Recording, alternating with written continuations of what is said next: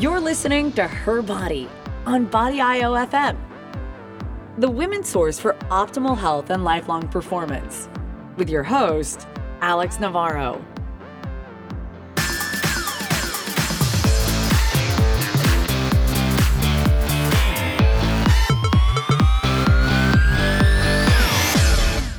Welcome, everybody, to another episode of Her Body, brought to you by Body IOFM. I'm your host, Alex Navarro, and I have uh, Kiefer here joining me again today. Hello, everybody. Thanks for chatting it up today. Oh, I always appreciate the invite. Good, especially on uh, today's hot topic, which I know that you're you're particularly excited about. yeah, I'm just kind of along for the ride today. I think. kind of quartering him on this one, so uh, it should be you know, entertaining but educational because you have a lot of things to share that I don't know about. So it's part of the reasons I wanted you to join me today. Yeah, and the topic is drumroll pregnancy. Yay! Uh, for those of you who you know haven't followed me on social media or who aren't on the Body IO Facebook page, which if you aren't, I strongly encourage you to jump over there from Yeah. time to time. Yeah, what's wrong with you if you're not on there? it's where all the updates come from. It's pretty true. Much. It's yeah. true. Uh, but I did recently share uh, that I am pregnant, uh, coming up on uh, week 18 now, which uh, I know it's crazy to think that it's actually been that long, Yeah. but it's uh, it's actually flown by, and it's been far, far smoother and, and manageable than I ever could have imagined. Well, Thank God. Yeah, it's good to know. Huh. I mean, I'm glad I'll never be on either end of that. It's true. Well, it's hard too when you start, you know, I knew I wanted to and, and reading about things and I'm on, you know, I'm in some of the, the pregnancy forums and I have I'm on a few apps so I can track track all the things like I do normally. Uh, but it's it's hard not to read what some of these women go through or experience and, you know, I kind of have worst case scenario in my head of like, oh, I'm anticipating this happening or this happening and, and really like nothing's really happened. Well, I think you're so far outside of the worst case scenario. I know. I'd rather be fully prepared and not have any surprises, Yeah. and then you know be pleasantly surprised when I don't have to deal with those things. Uh, so I w- I do want to start off by saying, you know, I knew that it is something that I wanted to do, and I did go through you know some steps and prep work to make sure that you know the process of, of trying to make it happen worked out well or, or as smooth as possible um, but also that sounds weird when i say it like that Well, I- yeah, it's just all the all the connotations in this one. You know, I had to make sure that all the all the attempts were successful. Well that my body was prepared Right, I know. to do that uh, so i did you know I, i've tracked my cycle for a very long time now so it, that was an easy thing to continue to track and just start to look at in terms of you know the regularity of it uh, when ovulation might happen and I also went and got blood work done. I wanted to get a nice, you know, thyroid panel uh, just to see where I was at, get a nice baseline before, make sure that you know my body was ready to to take that on and in hopefully the easiest way possible. Yeah. So cortisol. Did you get a cortisol panel? I did, yes. Yeah, that one's important because that, the, if your cortisol levels are too high, it can oversaturate the enzymes that break it down, and that can actually affect the fetus. It's some of the things they talk about when they talk about, you know, the famine, the the famines that you know if the parents go through famine when they have kids, and then the kids have some sort of uh, derangement when they have a normal food environment later. I, I Oh, can't remember the two main populations. It's usually because the mother has such a high stress load during that that it oversaturates and it can actually cause some epigenetic changes in, in the fetus. So it's good. And then there's other things that can break that down, like licorice. I think I told you about that. Yeah. Like black licorice can break break down those enzymes too. So you don't you don't want to be chewing on the black licorice when you're pregnant. Good thing I hate it. It's probably one of the few things that I would Yeah, it's disgusting. not choose to put in my mouth. I don't ever. even know how that became a thing ever. I don't know. My grandpa's like a, it's like his thing. If you bring him a bat box of that, he's uh, over the moon happy. Well, good thing he won't be pregnant That's anytime true. soon. That's true. so, you know, I did make sure that all the, all the prep work was was in place, just like I would for you know trading for an event, pretty much, because this is like the biggest event, Well, yeah. biggest I mean, event that i I've come across yet. It's a How big. about Yeah, I was gonna say the the biggest event will be raising it. That is true. That is That's- true. it's like an so thus 18 far, year event. thus thus far, and the biggest event that my body will go through Yeah. um, up until this point. So I wanted to make sure that everything was in place, and I limited as many surprises as possible. And uh, luckily enough, things worked out smoothly. It was very easy, and uh, I know it's hard not to talk about it. And, and, I, yeah, I'm just not commenting. totally fine. I'm glad. Thank you. I'm just going to move on. Um, so, you know, going into, I want to talk a little bit about going into the, the, the first trimester and what that was like. And again, trying to not read too many of the horror stories, horror stories, but a lot of the, you know, the common things like morning sickness and Right. Well, what about things like that. maybe touch on your?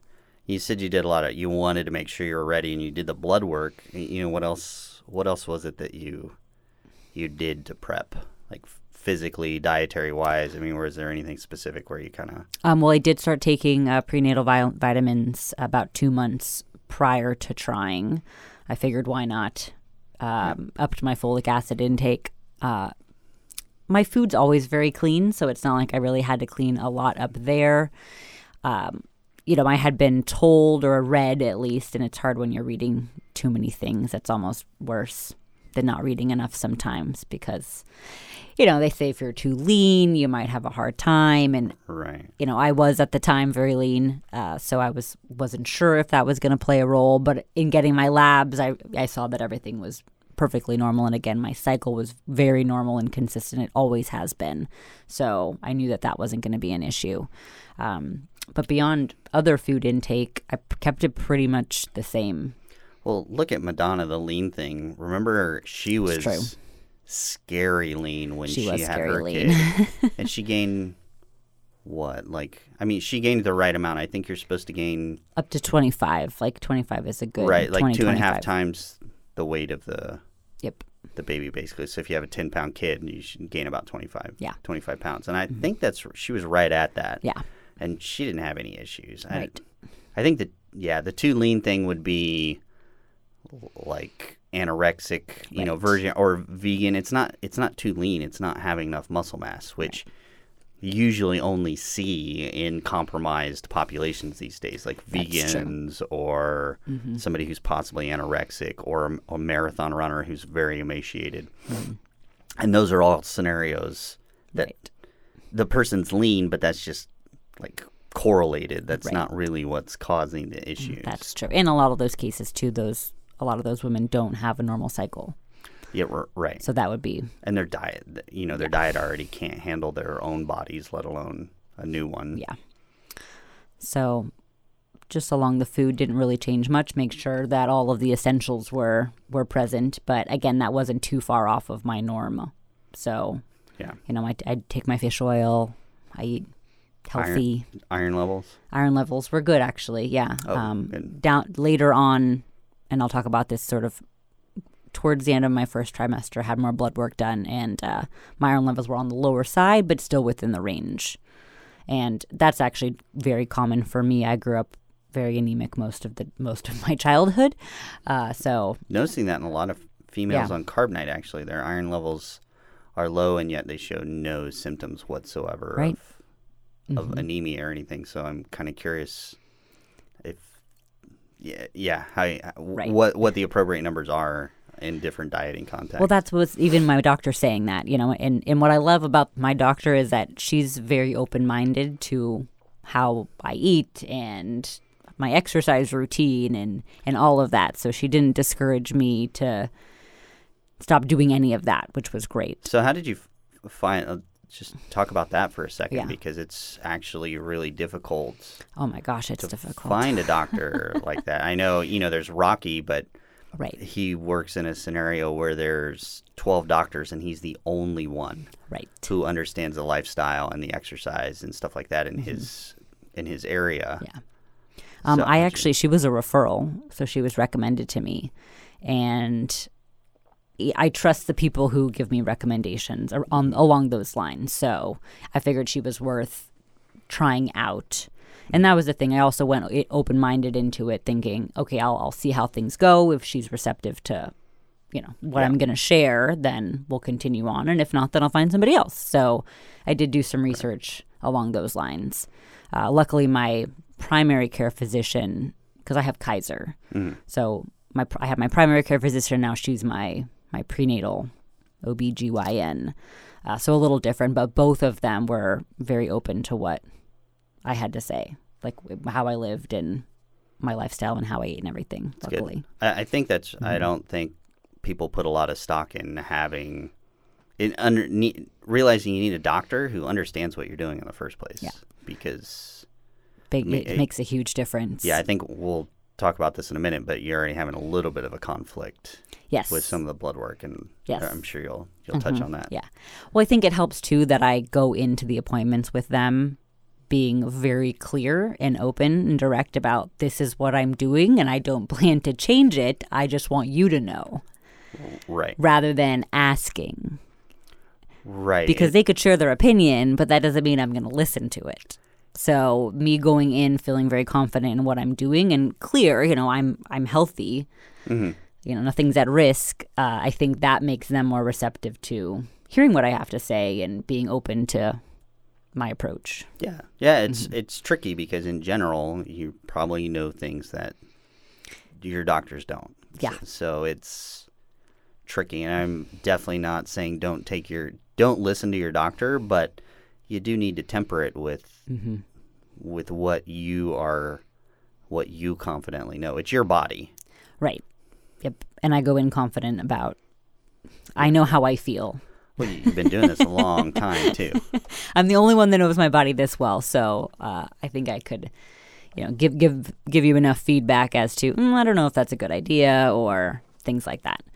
So having her sort of on my team, which is kind of how I'm I'm viewing this whole process, is like building my my dream team of you know specialists and support system around me, uh, who's you know has all of their things that they can offer, their expertise, but that still allows me to have have the most control over the choices that I make around it and things like that. I, I think that it's a really good point because if you're going to train for the Olympics, which is high level mm-hmm. physical stress, you want the dream team. And we talked about, you know, when I was trying to do crazy stuff, you know, I worked with Monty for my body work to make sure everything was balanced. And who I found- saw last week. Oh, good. Yeah, yeah. And I, you know, I found a chiropractor who understood what I was doing and worked with them regularly. And then my, you know, all of those things, um, uh, muscle activation therapist Yep. because stuff wasn't firing correctly. You would do the same thing. It, it's funny to me that people would think about that Right. if they're going to do a high level physical event. But for pregnancy, it's just, ah, you know, I'll just go to the doctor and, you know, Right. Do whatever. Or, or sometimes they go off the rails. It's like, well, I'm true. pregnant. I can do, I need to just do whatever and not worry about stuff. Which I've been told by other women who have recently been pregnant. They're like, use this opportunity. I'm like, mm, no, I don't want Yeah, to. this is your That's- prime time to eat for 12. yeah. I mean, I could easily, but I could do that before. Well, I and I chose you- not to. you are you were already eating for two or three people anyway.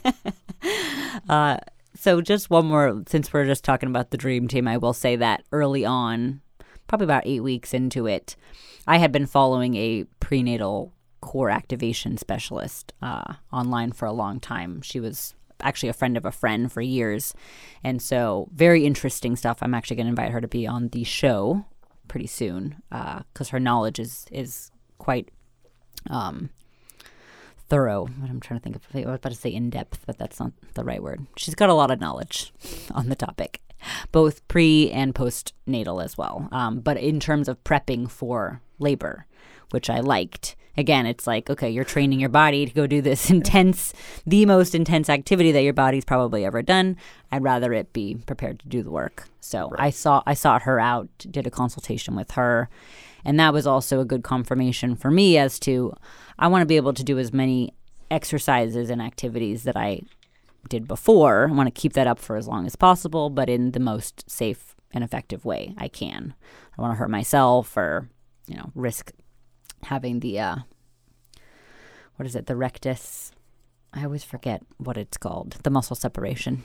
Oh yeah, that you most women get. You're you'll probably get it to some extent, but the extent of that can vary depending on how you activate your core throughout pregnancy and afterwards. or So, even a full blown hernia. We I have a friend who had that. yeah. Yeah. Well, we had a. Holly Talbot. I don't know if mm-hmm. you remember Yeah, her. I do remember how. She started competing again, but with her second pregnancy, she had a hernia. Oh wow. Yeah, that caused her problems. She, after I think her first show or second show, she had it fixed. She mm-hmm. had it Oh yeah. stapled up, but it's still you know something she has to be careful with. She she just did a photo shoot for Oh, good job. Muscle and Fitness hers. Nice. Yeah, That's exciting. yeah. So she's you know, mm-hmm. and she had a third kid. Holy moly. Yeah, I forgot about that. Nice. Yeah, She so just popped him out. oh yeah, But, you know, so I, I sought out the, this core specialist and, and did a little bit of work with her. She taught me some great, great tools to just keep in keep in touch essentially with my deep core muscles. And le- that ended up being the determining factor of can I do said exercise. So if I can keep that core engagement, I can do any exercise I want, I, which I'd has been interesting. Yeah, I'd imagine there's some maybe some stretching or well relaxation technique Yes. because you don't want your abdominal wall to be too rigid. That yeah, she actually said because I have the the tendency just from you know all the gymnastics years and competing and everything that I'll naturally just engage my core all the time. right. It's just how I how I do it. And she says I need to have a certain amount of time every day where I completely relax it and let it just hang out, which is a weird concept for me yeah, that sounds hot. to think about. It does feel really. I mean, it's mostly by the end of the day, a few meals in. The stomach's definitely bigger than it was earlier in the day. You can throw on the sweats, aka I've given up on life pants. and just let it all hang out. Yeah, luckily I'm still in all of my same clothes. That's good. Just I wear a lot of leggings anyway, so they're stretchy. So it makes it easy. Yeah, and it, I'm I might post some pictures along with the kind of I've been tracking everything up until now, and it's it's really not that much bigger at this point. Yet, I, yeah. still still room to grow, obviously. I have no idea when that stuff's supposed to start. well, everybody's so different, and that's that's the hard part. Is Yeah. I've I've seen people who, when I told them I was four months, they were like, "I'm." I, I was I looked like I had twins by the time I was four months. Yeah. and it kind of looks like I just ate a really big sandwich at this point sometimes. But then the other day I was like, where to go? it's very interesting mm-hmm. I was going to say something about it. I forgot. about the the size. Yeah, it had something to do with that. Yeah. Oh, well, part of that might be if the early on they look like they had a lot of girth. Mm-hmm. You know, if you're you've been in a paradigm for a long time dietary wise where your hunger is going to be directly related to your physical needs. Yep. And you've carved out those physical needs specifically, so your hunger is highly regulated. So it's going to work the same way when you're pregnant. Your your body's only going to have the hunger necessary to sustain all the growth that you're you're trying to go after. Most people won't experience that because of the way they've dieted or because of their diet previously and then the way they start to eat during it completely countermands the regulatory hunger signals. So you know you can blow up really fast. Oh yeah, I've You know, definitely there's- seen that happen. there um, it'd be interesting to see what the average weight gain is during pregnancy in the us It's definitely not the recommended amount. i bet it's 50 pounds yeah, from from the experience of working with enough women yeah who went through that, that seems to be pretty average. yeah from the people i know Yeah, I can't imagine getting fifty pounds on my frame. no I it would be, so uncomfortable. well then trying to get rid of it Yeah. Because most of that is not mass that has anything to do Right. with It's the true. baby. it's true. it's true. Well, that's a good segue into, you know, any the sort of how I approached food at the beginning. So I will say I, and everyone's probably going to hate me for this, but it's been very easy and smooth. Like surprisingly, I'm I'm excited by the fact that it's actually been as smooth as it has been. I, no weird cravings or anything. no. There was there were a few there was like a week or two early on, probably around eight, nine weeks where I mm. really wanted salty meat. Oh, So there's like a little diner nearby that has these sausages, and I just I would wake up and be like, I'm gonna go get some sausages.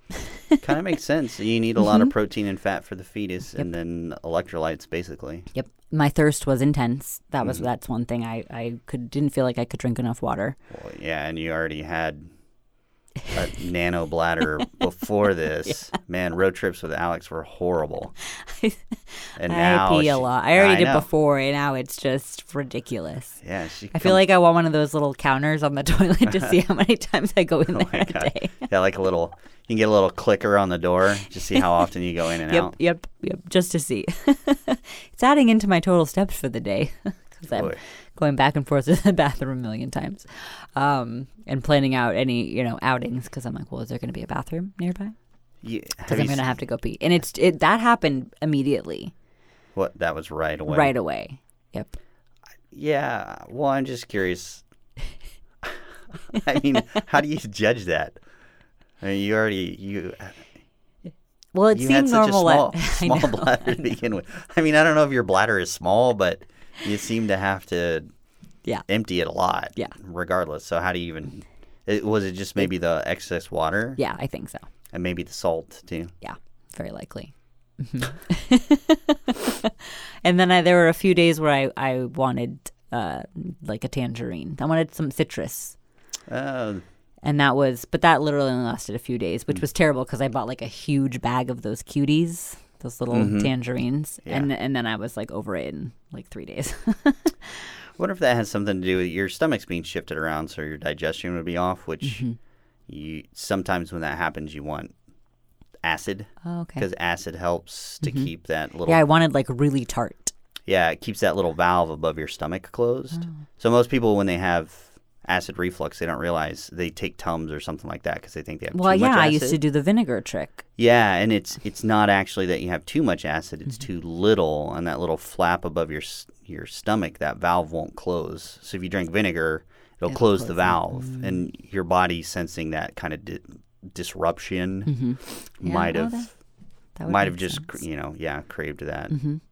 um, which I mean, you talked about digestion. So one of the things I was the most, actually, which is funny, the most worried about is constipation, because that was like the one of the the top things that like this is going to happen. Things are going to slow down because things are moving, Right. and nothing. I am totally normal. If you ever look at the drawings, like the cutaways of the female body, as Oh, it's the crazy. man, it pushes. Everything is in weird places. yeah, I don't even know how organs function when they're under that kind of Agreed. pressure. Agreed. I mean, they're all over the place and like smashed, Yeah. Which makes sense that things would slow down. The, actually, But- the, the constipation thing doesn't surprise me that you didn't experience that, because most of those issues Mm-hmm. again are you know carbohydrate related. If you're not eating carbs, you you have some pretty good Right. pass through qualities. Yep. Well, and I kept up with my normal, you know, I take the triple organic fiber still a few times a week at least, just because I like it in my shakes. Are you still taking the gut shield Yes. through your pregnancy? and actually, I had just started Gut Shield about a month prior to conceiving because that's when it came out and I started using it. Yeah, So probably. could made a I- this is not a plug for the supplement. I'm just saying, you know, anything that can lower your your stress load, your cortisol load, which Mm-hmm. You know, Gut Shield was specifically designed for. But other things, for some people, meditation Yeah. works really well to lower that kind of stuff. All of that, That would be sense. extremely good prep, depending on Mm-hmm. well, where you feel stress wise. Right. Which I have, I feel like I've managed pretty well in general. So, yes, happy about that. Happy about not getting sick at all. No morning Like, sickness, uh, nothing. None. There was one morning when I was like, ooh, it might be happening. And then it passed within three minutes. I was like, oh, just kidding. Kept waiting for it to happen. And then Mm-hmm. it never did. And as of now, I there hasn't been no food aversions. Nothing has made me feel like I That's that didn't want to eat or throw up. That one seems kind of hit or miss. I mean, I Yeah. a lot of friends and you know couples that I know when they become pregnant, like it just seems hit or miss if they're going to get morning sickness Yeah. or not. Yeah. And it seems like if they're on carb diet or a ketogenic diet or or what they think of as well, we'll just got to remember to say ultra low carb since Right. ketogenic diets probably don't exist for most people. It's Um, true. you know, they're ultra low carb. Those are the ones where they just, I really haven't heard anybody that I know who's on Carb Nite say they had morning sickness. Mm-hmm. Yep. Nothing, which I was very thankful for because I really don't like throwing up. I just had this conversation Really don't like with, it. with somebody else. Like I'd, I'd rather be physically uncomfortable than throw up. I've, I've learned sometimes it's not a bad idea. to throw up? Yeah. Oh yeah. Yeah, I've had some. I remember one time I had some bad food and my friend was throwing up from it. and you just wanted And to get it out. Well, in my mind, I was like, well, they're just sick, and them getting ah. sick is making me feel sick, and I'm not really sick. So I held it down. She was fine. So she threw up that night. She was fine the next day. I was sick for four days. oh no. Yeah, and then of course it had major consequences on the rest of my. Right. I'm I sure. just I should have yeah. purged. Oh jeez. Yeah, so now I'm I'm less. I get that. Yeah, I'm less. I mean, it doesn't come up very often, but I'm less adverse to Yeah. that scenario. just get it out. yeah. It's like uh, I'm not sure. yeah. It's so weird. I just had this conversation literally funny. yesterday. That's funny. Yeah, It's a weird conversation to have. yeah. Well, because if I need to, I can just focus and make myself throw up. I don't have to do the finger thing. Oh, or- see, I I've can tried just- making myself throw up like in times where I Mhm. kind of similar, like yeah, it's crazy. just yeah, felt like I needed to get it out and it just didn't work out. So yeah, can mm-hmm. just focus, and there's this. I can focus on this feeling in my throat, and it just that's so purge. Yeah, new skills. right. Hey, these are important things. You never know when you might get poisoned, and your hands are tied behind your back, and you got to get that out. You never know. you never know. Let's hope it never turn, comes to that. Got to be prepared. Um, I will say that, you know, while I don't really track food that much because I pretty much just eat the same all the time, you know, variations of protein sources and things like that. Um, I did track a few days here or there at the beginning just to make sure that I was eating enough. Uh, because, again, my appetite didn't increase, which I was surprised about.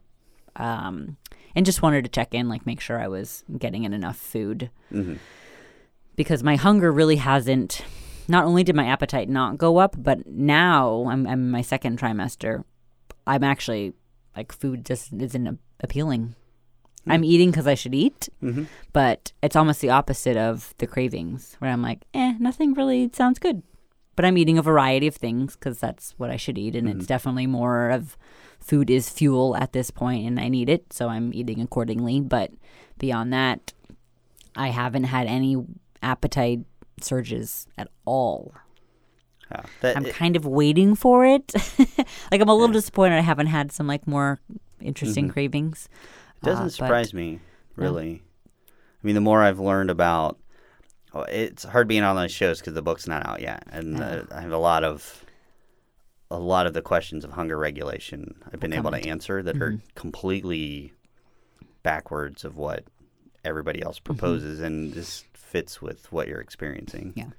Your body can self-regulate that really well. Makes sense. Yeah. Well, I think I've I've learned enough over the years to distinguish between what like actual hunger is, Mm-hmm. what my needs are versus me just wanting to eat food. Yeah. because that's very different. Um, and I was surprised too when carbs were involved. If that I was wasn't sure if that was going to change, like in, in having finally having some. So I kept actually pretty normal Carb Nite ish um, early on. I would say in the first actually throughout the first trimester. Yeah, there were a few times where Carb Nite turned into like two Carb Nites in a row, um, and that's mostly just like social things came up, but I just went with it. But I did not feel inclined to have any in between at all.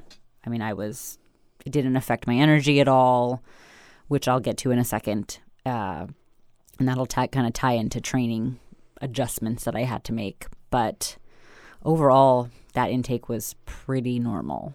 Um, I will say that I got really full really fast when I ate the carbs, like really full. And now I'm like, I really have to to space out that time because I just the digestion at that point is noticeable. I'm like I'm full. I'm really full. I gotta wait Yeah. to eat again because and and I I noticed the uh almost noticed the insulin response more. Body temperature was up. Higher. yep. I was like whoa. It's interesting. Mm-hmm. The I, this is a, a little bit off subject, but you know, your hormones are going through massive changes, Mm-hmm. and I, that's something I've also seen that seems some somewhat random. Um, but how's your complexion been through all of this? It's actually been really good. Yeah, because you, you've had A lot you of know you went through a period, yeah, where you had some complexion issues, and I know you worked with E- Emme Diane, Emme Diane, yeah. Emme Diane, which really cleared stuff up, and then I haven't noticed No, it's been anything since you've been coming over. Yeah, Mm-hmm. Thank goodness. Um, so yeah, uh, that was one thing that I read is you know yeah, pimples, acne. I hear that things- a lot too. Weird skin rashes, and being that I'm really prone to eczema, Mhm. I was like, oh, it, if it's gonna come, it's probably gonna come now, not once. Uh, but I, for me, also eczema is very much tied to stress. So Mm-hmm. I've been almost more calm and collected. I feel like now than I was before, if that is possible. Um, just kind of being open to whatever comes Mm-hmm. up and not overthinking things. I think helps. But yeah, again, kind of anticipating all of these things to happen that Right. didn't. Um, but just because you brought that up, I did recently start to use some anti stretch mark stuff Oh yeah. that did not agree with my tummy. oh. Yep.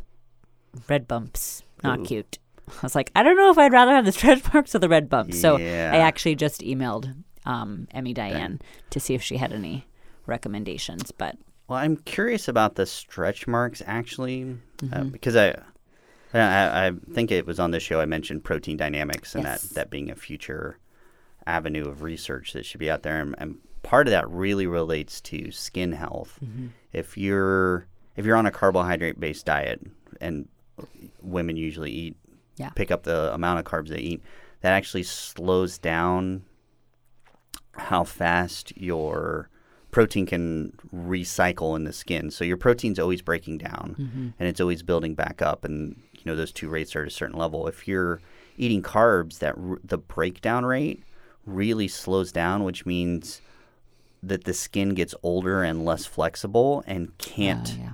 replenish and repair itself. So that's actually why women get cottage cheese. It has nothing to do with the hormones and all these. It's the carbohydrates don't allow the skin to oh. repair, and so you get this aberration in skin texture. Mm-hmm. And I'm wondering if stretch marks would be kind of the same thing because once I switched diets, I mm-hmm. never got stretch marks, no matter how lean I got or as I was getting bigger. Right. I didn't have that problem. But when I was younger and on a carb based diet, I got bad stretch marks. Oh, that never happens anymore. So I'm, I'm curious to see what that because. I actually got stretch, marks when I was younger too on my outsides of my butt, on my butt yeah. when I hit puberty, and uh, was training a little bit harder in sports and stuff. right. And, so but I've never had any since. I mean, even when I got my boobs done, thought maybe it would happen a little bit there, but yeah. So it if didn't. If your skin can stay healthy and regulate at the Mm-hmm. rate that it needs to, you might not see any stretch marks at all.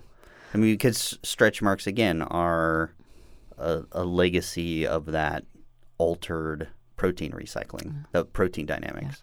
And my protein is definitely Yeah. in the upper limits of what it would need to be. Right. So- Well, yeah. On top of that, I like I said, it's it's regulated by insulin. So Mm-hmm. if if you're eating carbs too often, it just can't recycle and repair, Mm. and you end up with old skin. That's why you get crow's feet, Right. like all of those Which things. I actually feel like mine might be getting better. Is that weird? I also haven't seen any gray hairs. no, it should. You know, if you're if you if you start, it's a repair process, Mm-hmm. right? So you've got all this old skin that's like damaged and whatever. If all of a sudden you take off the limiters, that skin can start to degrade Mm-hmm. and repair and get new skin. So you should be able to get rid of wrinkles without, you know, any of the crazy. Right.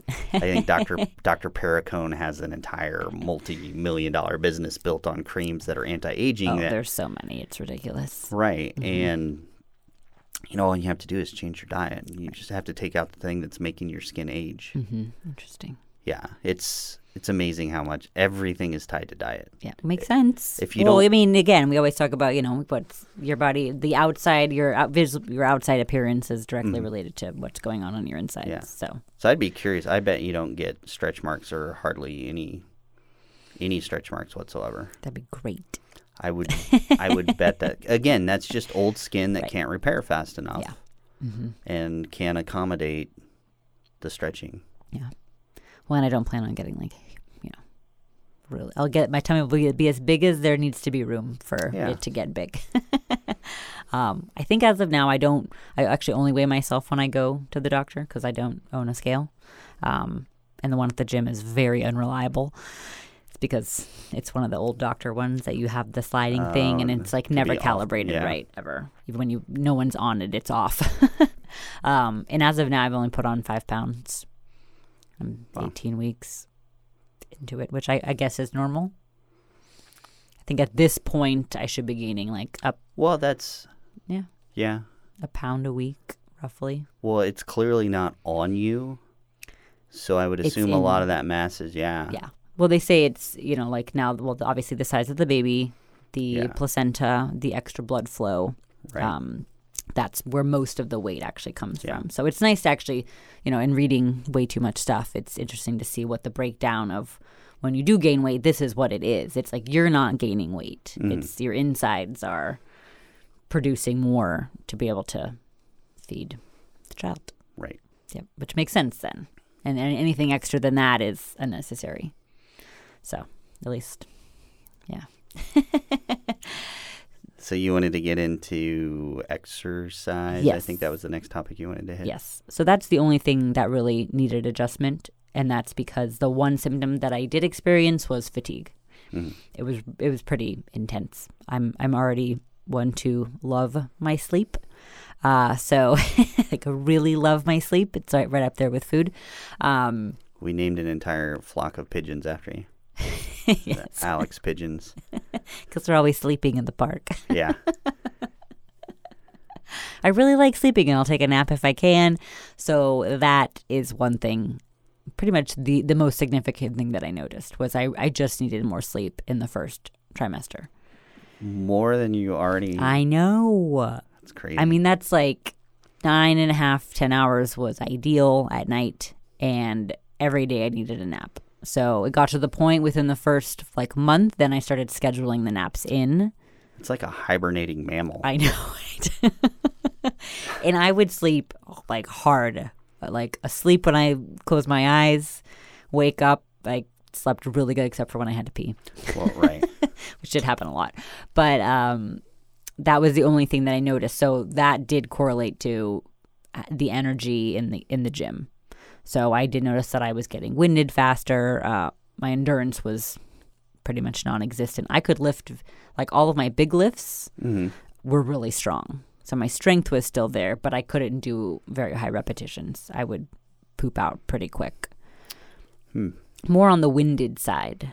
Yeah. hmm And that's because at that point, too, most of the, the new blood was being produced. And I mean, most of the baby was being created at that point. So a lot of the energy was going there. Right. So, and it was at night you needed more sleep. You found Yes. harder sleep. Yep.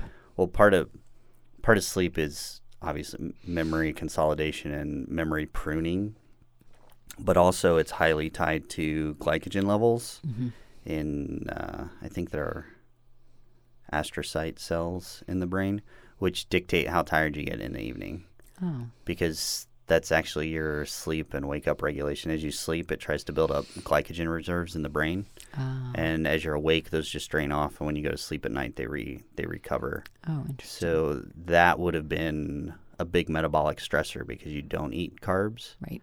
So your body would have to put more effort into trying to replenish that in the evenings. That would make sense. Yeah.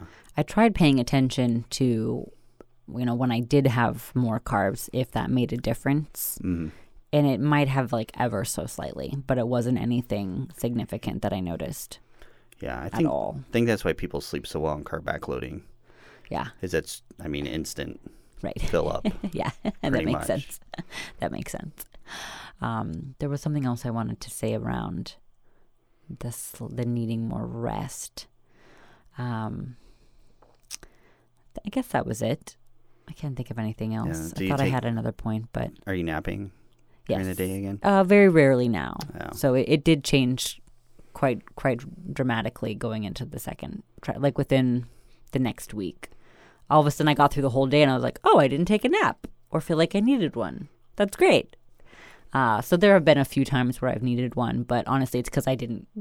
I am like getting up every two hours to pee. So if my sleep at night isn't as good, then I might need a nap.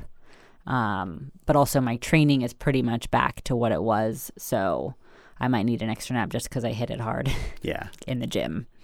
But And then you, that.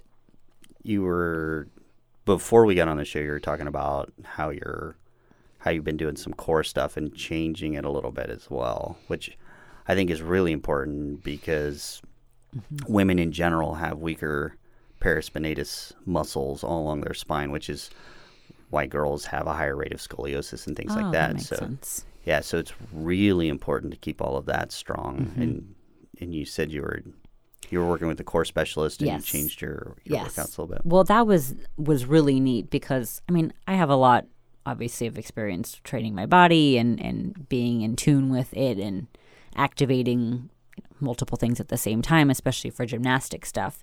So I did get a lot of insight from working with her on just feeling what those deep core muscles should feel like your transverse um, sort of really engaging your obliques almost like this wrapping sensation. You know not just like pulling in the belly button or sucking it in but you know we kind of talk about that with or i do for girls getting ready to be on stage like how to draw in your rib cage to engage all of the the muscles around it kind of give you that i like to think of like a cinching Mm-hmm. or a what do you what do they call those Like a girdle? the girdle yeah, exactly Well, it's it's part of that diaphragmatic breathing because you should be able to pull your rib cage in and tighten. That's mm-hmm. the transverse abdominis, and still breathe. But it feels different because you breathe. It feels like you breathe at your stomach because now the diaphragm is dipping down mm-hmm. into that cavity and back up. yeah Which, you know, they have the whole diaphragmatic breathing. It's like, yeah, you're just activating your transverse abdominis. Right, which is a very if you're if you've never tapped into that, that sensation is very different. You have to. I it's very different. It'd be interesting. You should you should do a show or video or something on how to do that because a lot Mm-hmm. of people. I have. I've always had excellent, excellent motor and fine muscle control. I mean, you've seen me. I can flex Mm-hmm. Yeah. one little fiber of my tricep. really weird. Yeah, and I, I've always had that. So when somebody told me how to how to engage the transverse abdominis, I could just do it. Yep. Like I could feel the muscle and I could just make it happen. But if you can't, if if you don't have that kind of control, I'd be mm-hmm. curious Yeah. to Well, that's why I want to present the methodology, yeah, of how to do that. Yep. Well, because especially now as things are progressing and and you know the baby's not only getting bigger, but the uterus is going to start to move up, which is weird to think about. so many things going on in there. Yeah, It's bizarre. But that sensation is some days it's hard to, to get to. Some days I have to really sit there and focus. So, you know, she's given me a lot of uh, sort of, she calls it pumping, like breath pumping. So you're really in, in synchronizing your breath, which, you know, is great for your everyday, but it's also in prep for labor to be able to use those breathing techniques, you know, while you're engaging your core. Um, and, uh, Oh gosh, there was a point that I was going to make it, and then it totally my the brain farts are real people. the brain fogginess, it's weird. good. Good to know. It's really it's better now, but I still have moments. Um, but being able to so before I'll, I'll exercise or do a training session, I'll go through some of that the breathing pumping essentially make sure I've got the connection there because every day is a little bit different and then I can carry that into my training. So that is the qualifier of can I do said exercise.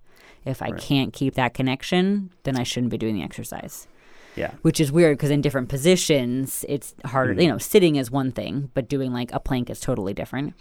Um, doing a handstand is totally different. So it's been interesting kind of testing things out and every day is different. So i might have a game plan but it's it's very very it varies a lot on on a day to day depending on how i feel that day. So it's been it's been kind of cool actually. I like it. I just i have to be flexible. I can't go in with like this is what i'm going to do I say, well, this is what I'd like to do. We'll see what see what happens. right. Mm-hmm. Yeah, I find that on squats is the one where I know if I can't hold my transverse abdominis anymore, I just quit. Yeah. because I won't wear a weight belt anymore. Because after I learned how that disfigures your body and disfigures your core activation, mm-hmm. So if I can't hold the transverse, it, it, it'd be just a good show in general for you to do the Yeah. on the transverse abdominis Agreed. and all the. Agreed.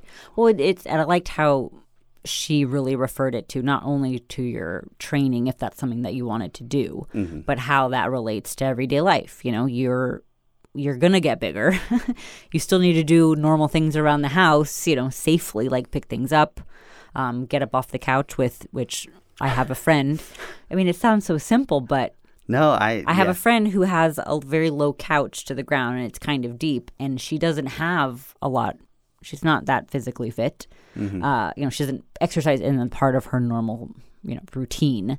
She doesn't know how to engage her core, so she literally got stuck in the couch because she couldn't sit up. She was pretty far along. She was like seven months. Oh, okay. So her stomach was pretty big, but she couldn't. She needed help getting up. I'm like, well, I don't want to be stuck somewhere. like, what if no one's around? Right. Be like one of those little weeble wobble people just right trying to wobble just trying to like or take- like roll over and then like get up and you know like i like that the the woman that i saw she was referring to well you know while they don't want you necessarily to do sit-ups Mm-hmm. you know as a core exercise you know you can incorporate some sit-up techniques like oh i'm sitting up out of bed you know Mm-hmm. normal activities to where if you didn't have that strength or that engagement you could hurt yourself Mm-hmm. this is why a lot of women get back pain when they're pregnant it's because they don't have that core strength to be supportive enough also you know your, your tailbone's doing weird things and Yeah. but that's why i saw monty Well, you have a lot of a lot of shifting going on, and the the psoas muscle connects to kind of the curve in the lower part of your spine, and then mm-hmm. the front of the pelvis. So that Yep. if that were too weak, you'd have a lot of spine deformation, which would probably not be very comfortable, which would start to shift your mm-hmm. tailbone, also known as the coccyx. the coccyx. i like that word Yeah. you know, we have as many separations in that as like a monkey does in its tail. that's what you have said that before. Yeah, before it's just all smashed up and fused together. crazy Yeah, that's why it hurts so bad when it if you break it too, because there's still a lot of nerves in there. yeah that makes sense i actually carrie my client carrie who i've had on the show previously she broke her tailbone Whoa. snowboarding ooh it's Oh. not I've bruised it from like falling on my butt, like ice Yeah. skating or something, and it, man, that thing, it hurts. it's a sensitive. You learn if you do anything where you fall a lot, you learn very quickly to twist Mm-hmm. on the way down. When I was learning to ice skate, I learned to, the Yeah. minute I lost balance, you twist and you fall on your hip. Makes sense. Yeah, well, I mean- cushion there. Yeah, I was bruised up like crazy, but I never. Right. I was able to protect my because I fell on my ass once and that hit the tailbone. Man, well, and not just that. I mean, it goes all the way up. Yeah, It's, it's who knows what it could affect. So Yeah, so you learn to twist. yes, twist. Take it on the hip. It'll be fine. yes. And if you have titanium hips, even better. there you go. That'd be awesome. I would get titanium hips just because. Didn't you have to deal with like going through the airport and like The beeping it'd still be awesome. Well, I go through the airport wearing the superhuman clothing, and everybody stops me, and they're like, "Oh, superhuman, really?" Like it's the name of a company, jackass. you don't need to be an asshole. that's pretty funny. I had that happen. All like I had three flights recently, and like every flight, somebody made a comment. Should have just started flexing. Yeah. Well, it was my the big baggy hoodies that we have Oh yeah, now, or well, that we're testing he out. has. Yeah, I have. Let's We're clarify that. yeah, we're we're testing He different. has one. Yeah, we're testing different clothing. It's cool. It's cool though. I can't wait to yeah, get. you don't I have one. We, I think I think we might be able to get Yeah. you one. Okay, cool. I think we have some little enough. Perfect. Yeah, we've got some munchkin sized clothing. I know. I really don't want to have to buy new clothes. I mean, I've talked about that sense. before on the show with not wanting to like you know It seems like compromise my. I just need it I to mean, be stretching in the stretch, stomach. right? Yeah, Yeah. that's it. As of now, I haven't changed anything. So, I just I have some high waisted jeans that are a little bit uncomfortable because there's no give there Yeah, at that all. makes sense. I made the mistake of wearing that when I had carbs, and it was oh yeah, really a bad. I I unbuttoned them. I was sitting at the table with them unbuttoned. I didn't. I've never done that before. You got to do what you got to do. I was like, wow, I never thought I'd be the one to do this, I but Still I better. did. Better than wearing sweats. It's I- very true, very true. Well, because they fit everywhere else fine. Mm-hmm. So, uh, but that's been interesting to watch. Sort of the in doing like the breathing techniques and especially the pumping Mm-hmm. is like when I do relax it, I'm like, whoa, it's there. like it's kind of big now. Yeah. I mean, you know, compared to what I had before.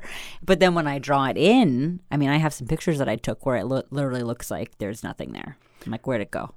It's very interesting. Have you noticed anything in your hip structure? Because you've always had you have broad shoulders in your hips, which Mm-hmm. makes your hips look a little narrow. I mean, they seem a little narrower than than you would expect for how wide your shoulders are. Have you noticed any shape change Not yet. there at all? Not yet. Hmm.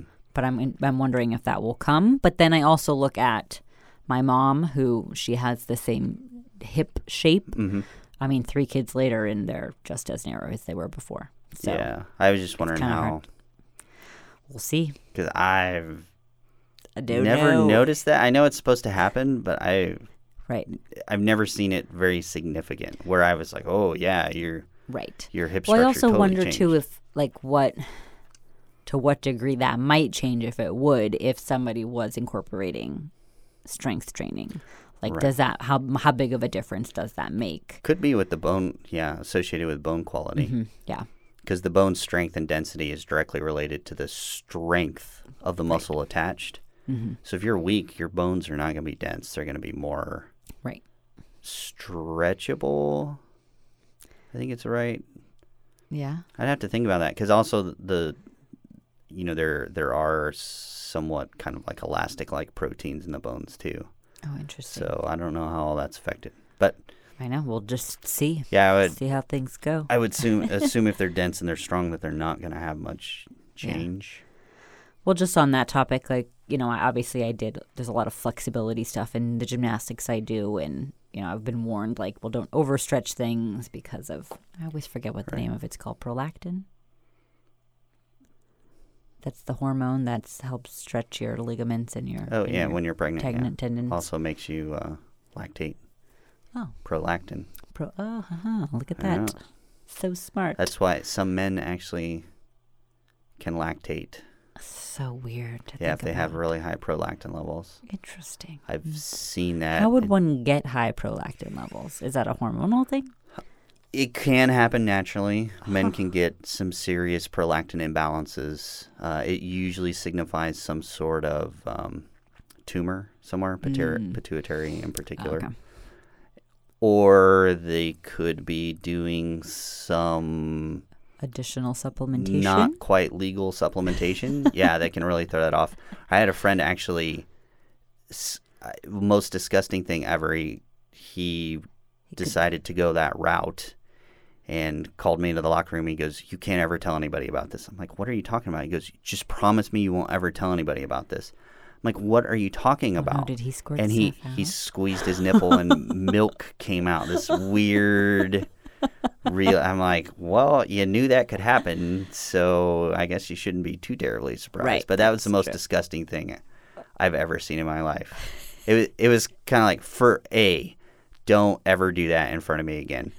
B, if you're ever going to show that to anybody else, tell them what you're going to show them before they promise not to tell somebody. because they're probably going to say I don't want to see. And that's just easier because I won't have to tell anybody because I didn't see it. Right.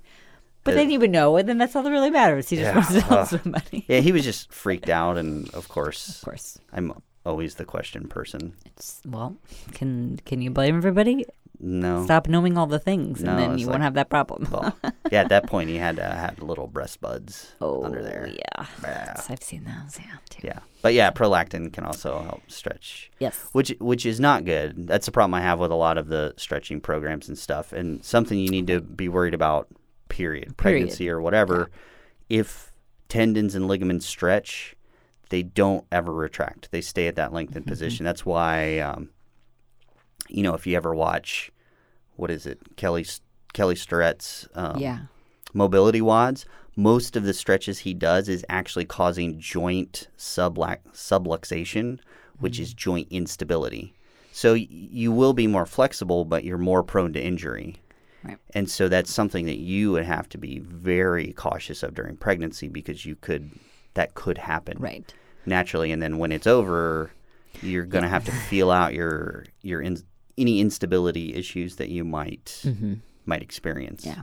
So I'm just I'm going I mean luckily again I had enough experience with stretching to know like when I was overdoing it and Mm. what that sensation is like. So I'm more just erring on the the cautious side and doing with what feels good and nothing beyond that. I'm definitely not sitting in any stretches for a long period of time, Yeah. anything like that. Going with what feels good, um, but also in in reference to like range of motion and exercises, and that's pretty much it. So especially like in a deep squat position, again, I'm sort of like thinking, okay, labor prep. Right. Let's like what what movements make sense for what my body is eventually going to have to handle. I want to make sure that we're And you were talking that. about that with the we talked about deadlifts a little bit before, and Mm-hmm. said you've switched up to only sumo style, which I was honestly more comfortable doing anyways before. Uh, I'm just way stronger in that position. you could pull some weight. I could pull yeah i've definitely pulled a lot so um and, and half a part of that is a i can engage my deep you know my transverse more comfortably in that position as well as my pelvic floor which is important to maintain strength in um and, and also in, in the hips and glutes so uh, it's just a very comfortable position like i can you know sit like squat down on the ground and like sometimes because i have the stand-up desk so if i need a break i'm literally just squatting on the ground and you know texting some people or answering some messages so it's just a comfortable position for me and i'd like to be able to maintain that if if at all possible for as long as i can Yeah, So- I, I think it's a good exercise. Mm-hmm. It's it just feels good overall. Like it's not for me strenuous, and I'm obviously not doing like one rep maxes by any means. Um, I'm, I'm usually doing like an eight, anywhere from six to ten reps with what feels good on any given day, and uh, yeah, it's, it's been pretty smooth. crazy. Mm-hmm. We're kind of winding down on time. Yeah. But I know we talked about this a couple couple weeks ago, maybe three weeks ago. You had to go in for some. They wanted you to do. I mean, almost not Well, like they s- mandatory blood testing, but Oh yes, well I did the the glucose challenge. so that one's not yet. okay. So that's why I, I asked you about that because I, I it's gonna be coming up. I don't think it's till for another like month or so, but it's sort of on the list because I have they give you the list of things that you'll have to do test wise. Um, and most you know they have the list of mandatory ones, and then they have the list of voluntary, like the genetic testing, which I opted to do, and uh, which just by the way I thought was very strange. So you do a bunch of blood work, right, and then they do a, an ultrasound to measure all the limbs and size of the skull and all of that. But I do all this blood testing, and they take an an intense amount of blood. Oh, that seems like a lot for like you know a round of genetic, and then I get back all of the results, and they're like, "Oh, it's great. You don't have chlamydia." And I'm like, you could have. "Why didn't you test that before?" Yeah, that would have been. Uh, So weird, but there was a whole list of like STDs that they tested for, and I just thought it was like a bizarre time to do that. I mean, it kind of. If you have something you didn't know about, it can affect the fetus. The back, especially the bacterial ones. Right. But I had like a normal pap before I got pregnant. You would think that they would have done it then, or like Well, I don't know. It was just know. very strange. So, anyways, uh, good. So I'm done with the genetic testing. But the next thing on the list is the glucose test right to test for gestational diabetes, yes, basically. which is very common apparently. Well, yeah, because people are already most most women are already in a disease state when they're pregnant. So the so they have a high risk of gestational diabetes. But you know, you don't and this was a conversation that her and I had where it- says it's mandatory, correct? Yes. I mean, you have the right To to, say no. refuse treatment. Yeah. I mean, I you- just really don't want to take it. I've heard really not great things about the test. People making them sick. A lot of false positives, Well- which then forces you to take this other test. well, on top of it, it's not applicable. Right.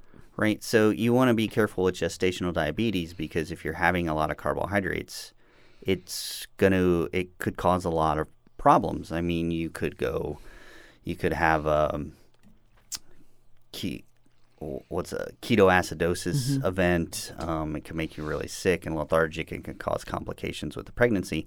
But if you're not eating carbohydrates, a you're likely going to get a false positive. Right. B, it's going to make you feel shitty to do the test in the first place. And then C, it holds absolutely no information for you whatsoever. Right.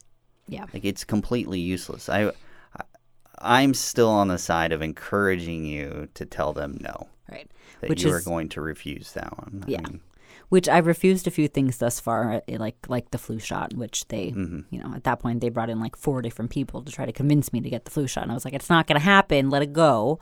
Yeah, it's Uh, useless. Right. So I think you know I've I've sort of set the tone for what I know I need Mm-hmm. thus far with this doctor. So I have a feeling she'd be a little bit more receptive to having that conversation. So I don't need to have it yet. So we'll see how it goes. Yeah, I would. but I really don't want to. Again, I just don't. For everything I've read, it doesn't seem relevant It's or not necessary. to you, So and that's yeah, it's unnecessary treatment. Mm-hmm. Is all that it is. Your insurance carrier should be tickled pink because it's right, you know one less thing they have to pay for. right, Uh, I don't know if they. sugary red drink. Yeah, I don't know if they see it that way or not. And Probably not. with the flu vaccine, I don't know what your take is, but you know the whole vaccination thing. I Mm-hmm. mean, that's vaccination. There's some vaccinations that are very important, yes.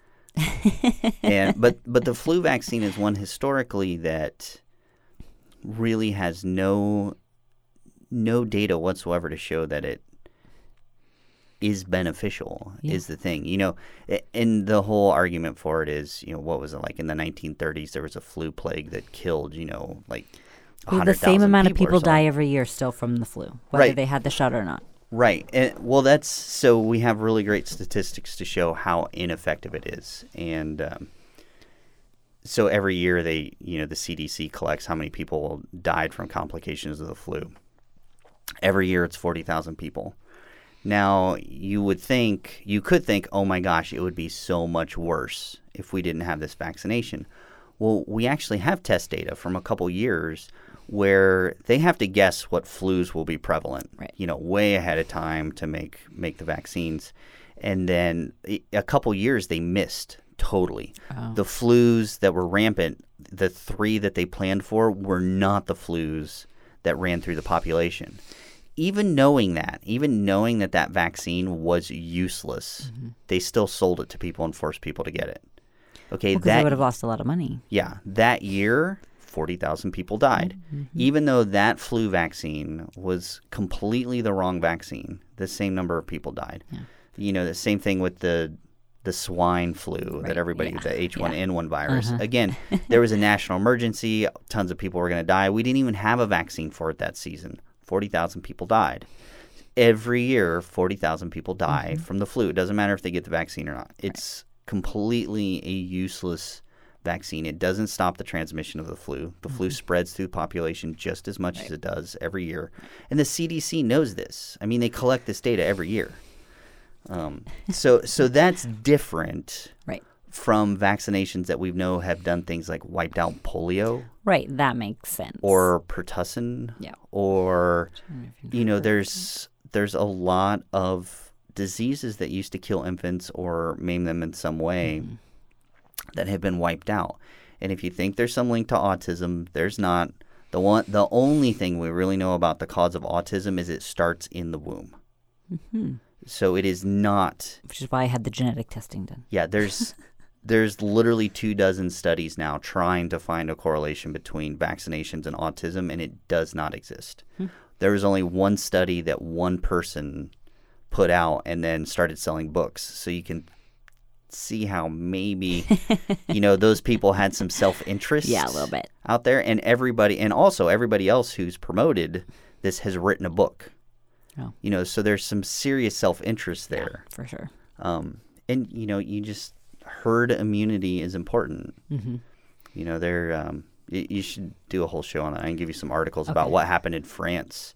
Uh, the herd immunity dropped to just like 85%, and they had an explosion of um, like mumps Oh, throughout the entire population. Like an explosion. Yeah, and and still at that 85% were still vaccinated. Mm-hmm. That was not enough huh. That was not enough. So herd immunity is really important, not just for your child, but for your community. It's, I mean, it's kind of a Which is why it's it's you know um, essential for certain daycares and schools that that's yeah, you can't go there unless your child's vaccinated. yeah. But the flu, I highly recommend never getting the flu vaccine ever in your life. It's a huge moneymaker for companies. Well, the last two times I got it, which was years ago, I mean almost a decade now, hmm I had a terrible reaction from the injection because they mix other mm-hmm. things in it that mm-hmm. I react to based on another. I had typhoid fever shot once when I was traveling and same reaction, mm-hmm. which was terrible. And then the time before that, I got the flu. so I was like, I'm okay. Yeah.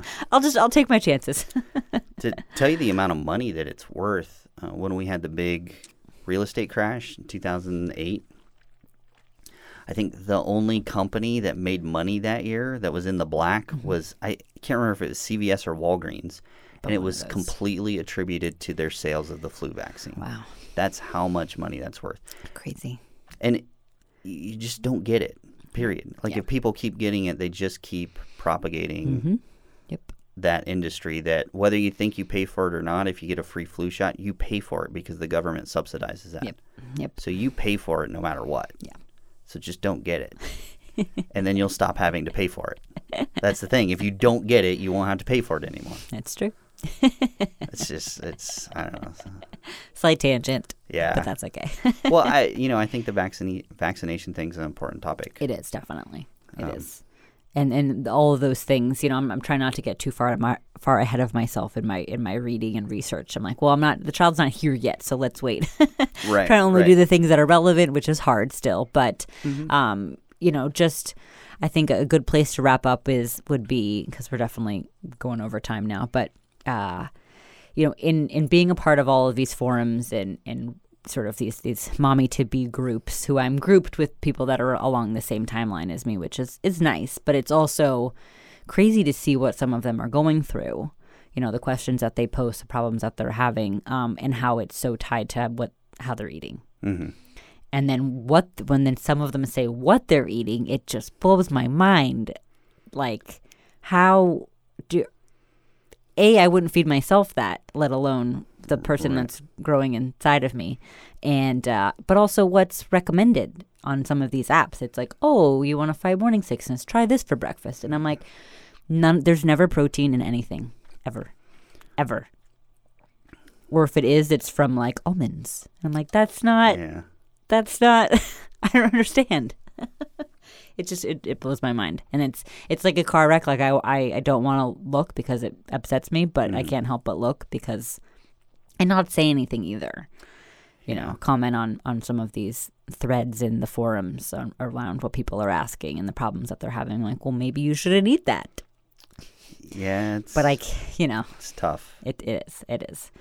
Yeah. uh, You should get I was just thinking you should get Jessica Reed on here. Oh that's a great idea because after I mean she had almost a flawless pregnancy and then did a show she did do a show like six months after giving birth. and she was still breastfeeding Yeah, it was re- amazing. yep. And she used Carb Nite and carb backloading through the process. yeah that's a great idea and then I think just Carb Nite to recover afterwards. Yep. Yeah, that's a great idea. Yeah, Pick her brain a little bit too. and that yeah, I was gonna say that that could give you some some hints on what to do afterwards. Uh huh.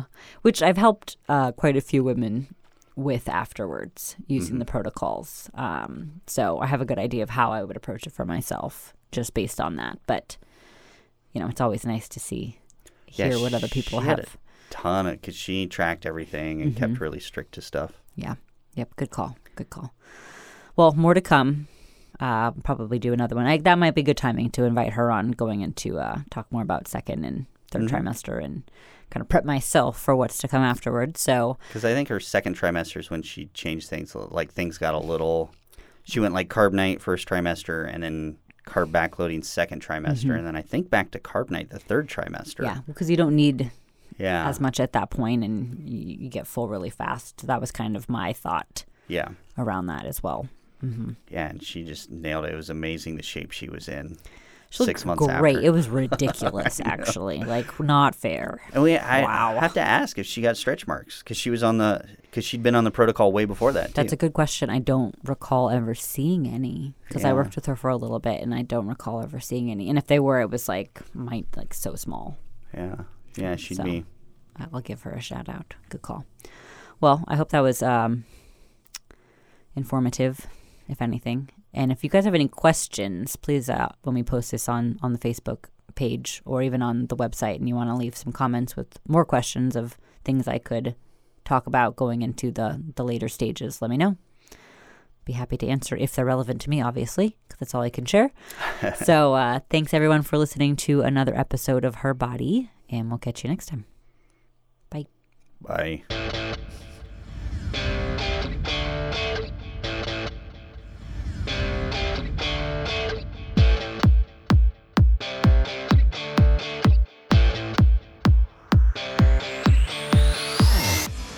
You've been listening to Her Body on Body IOFM with your host, Alex Navarro.